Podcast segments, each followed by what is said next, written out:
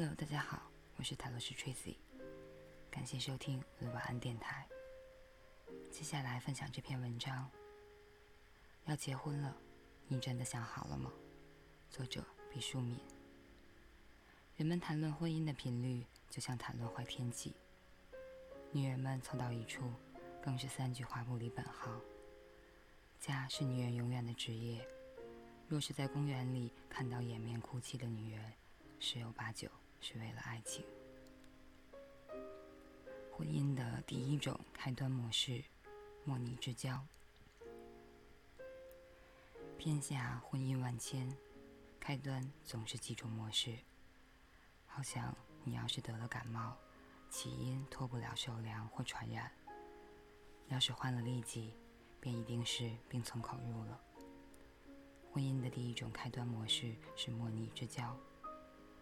何为莫逆？字典上写的是彼此情投意合，非常要好。顾名思义，莫是没有的意思，逆是方向相反的意思。莫逆之交是一个否定句否定，表示高度的协调和一致。有人说，要是夫妻两个人几十年都没有一点分歧，那不是太乏味、太枯燥吗？好像对着镜子中的自己，如影随形的一辈子，会不会无聊至极？这种揣测，乍一听很有道理。争吵好像是家庭里的味精，矛盾仿佛粘合剂。很长一段时间之内，我也赞同这个观点。后来有次出差，遇到一位，遇到一对老夫妇，他们温存。而默契的眷恋，深深地感动了我。与那些无时无刻不想显示幸福的年轻夫妇不同，他们宁静谦和，彼此一个手势，一声叹息，对方都心领神会。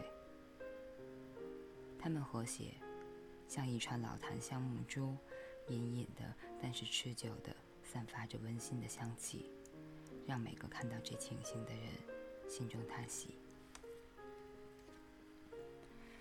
我说：“你们金婚银婚的，就真没红过脸吗？那不是太没意思了。”老翁说：“我们有产生分歧的时候，但是不会吵架。人可以同自己争吵，但不可以同一个如此深爱自己的人反目。我们都有使对方冷静的能力。”吵架不会使人感到生活有趣，只会使人痛恨生活。生活的美好来自和谐和温暖。我又对老傅说：“你们一辈子不吵架，别人都不信的。”他微笑着说：“别说你们不信，就连我们自己都不相信。当初我们结婚的时候，并没有想到一生都不吵架，但是……”这么多年过去了，我们真的无架可吵。有一天，我对老伴儿说：“咱们吵一架吧，尝尝吵架的滋味。”他积极响应说：“好啊，开始吧。”于是我说：“你先吵吧。”他谦让说：“还是你先吵吧。”我们互相看着，谦让了半天，结果还是没吵成。想起来，太沮丧了。我说：“你们的经验是什么呢？让大家学习一下该有多好。”老翁慢吞吞地说：“这可能是学不来的。我们平时都不和别人说我们不吵架的事儿，那会惹笑话。好像这么大岁数了还在说谎，因为天下夫妻几乎都吵架。大家不得不相信世上有不吵架的夫妻。我们很幸福。”可是，幸福不是展品。我不想让所有的人都传颂这件事。我只能告诉你，也许我们是一个例外，但莫逆之交的夫妻，一生从不吵架的夫妻，是绝对存在的。我们可以没有见过钻石，但我们不能否认，世上有这种硬度极高的宝贝。在旷野中闪烁。第二种婚姻的开端模式，患难之交。它好像最具戏剧性。古时的公子落难，小姐搭救，才女风尘，名士救援，惊险与曲折，自是不必说了。到了现代，就演变成或战斗负伤，或打成右派，或上山下乡，远走他乡，或病体难治，或飞来横祸。总之，是一方遭遇大悲惨、大厄运。辗转于痛苦之中，而另一方肝胆相照、鼎力相助，挽狂澜于既倒。于是爱的萌芽，在这恶劣苦旱的土壤中滋生，掀开巨石，迎着风暴，绽开了绿的叶和红的花。依我以前的印象，觉得这种开端的婚姻是极其稳固、极其难得的。你想啊，大风大浪都闯过来了，在风和日丽的日子，岂不要收获加倍的幸福？可是没想到，许多惨痛的婚变就蜷缩在这涂满沧桑的旧匣子里。究其原因，在于世间其实部分的不平等。婚姻这件事，最要紧的是脸对脸，心靠心。若有一方居高临下，就会埋伏畸变的导火索。当事人可能不自觉，但危险的种子却已种下。大难当头的时候，人的正义感、怜悯心都会异乎寻常的发达起来。拔刀相助与见义勇为，仁爱之心与乐善好施，甚至母性与女儿性，以及。大丈夫的“我不下地狱谁下地狱”的豪情都油然而生，像五颜六色的调味品，依次倾入堆积冰块的苦难之杯。于是，调味酒；于是，略带苦味却银光四射的命运鸡尾酒，在艰窘之中，有位置较好的一方绚丽的调配成功，递了过来。那另一方，在孤独苦寂中，将自我的感激误认为爱情。起初出于理智婉拒，最终抗拒不了凄凉与冷漠，依了人的本能，欣然接受，也是情理之中的事情。双方痛饮混合了各种复杂成分的婚姻酒，醉一个酩酊。那些世界上最动人的海誓山盟，往往发生在此时。但是，岁月更迭，逆境不可永远存在。当外界的压力减家的藩篱以本真的面目凸现的时候，潜伏的阴影就膨胀了。一旦双方地位、学识、教养、门第，在这样的鹅卵石，在激流消退之后的平滩上裸露出来，无情的舆论又像烈日，将石头晒得炙手可热，婚姻的危机况且，婚姻不是账本，旧话重提没有用，一方永远的失语，一方总是赤字，心里就会失去平衡。有些恩情也如仇恨一般，太深重了，便无法回答。有时简直想一逃了事。不平等的婚姻，当跷跷板位置低下的一方腾然升起的时候，双方能否寻找到新的支点呢？患难是泥沙俱下的荒地，在那里寻找到的爱情。绝非纯金金刚，还需顺境霹雳火的锤炼。所以，患难之交不但不保险，还可能是饱含危机的婚姻呐。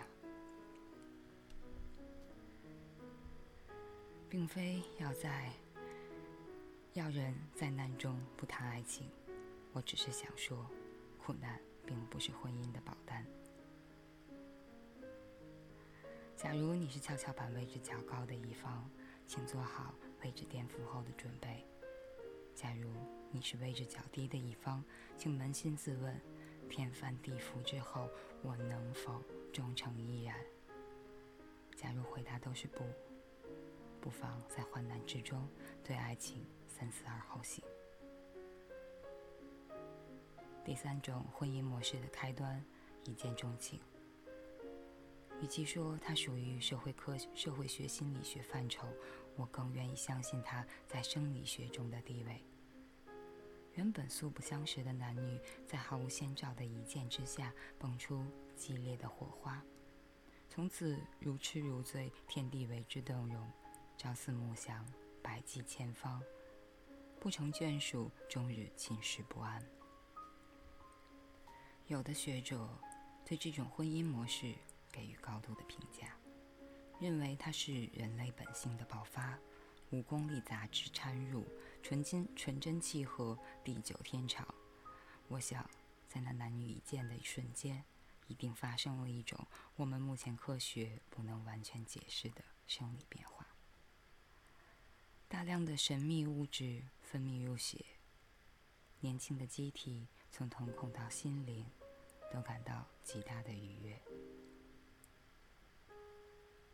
牵引着我们，操纵着我们，使我们不假思索地按照他凌驾一切的指令，决定了终身伴侣。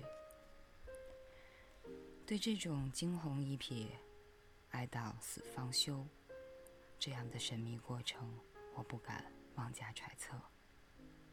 私下里猜它的来源一定是非常古老，是人类延续种族。繁荣昌盛的钥匙之一，像那雌雄的相投，必无长远的卿卿我我，常常是电光火石的一瞬，成就了好事。一定有存在于基因的密令，操纵着冥冥中的结合。而我想探究的是，作为高度发达、创造了语言交流的人类，是否需对？一剑定乾坤的传统，重新审视呢？那毕竟是一种非常状态，犹如飓风，无法天长地久的陪伴我们。不知道在哪天黎明，激情悄然离去，连个招呼也不打，剩下冷却到常温的男女，相对无言。失去了神秘物质的激励和保护，以它为先导的婚姻，是否也将随风飘逝呢？婚姻不是一见，是一世相守的千见万见一见。钟情是否是永不疲劳的金属，始终保持着最初的弹性呢？一见钟情的质量，不在开头。而在结尾，它可有终身的保修期呢？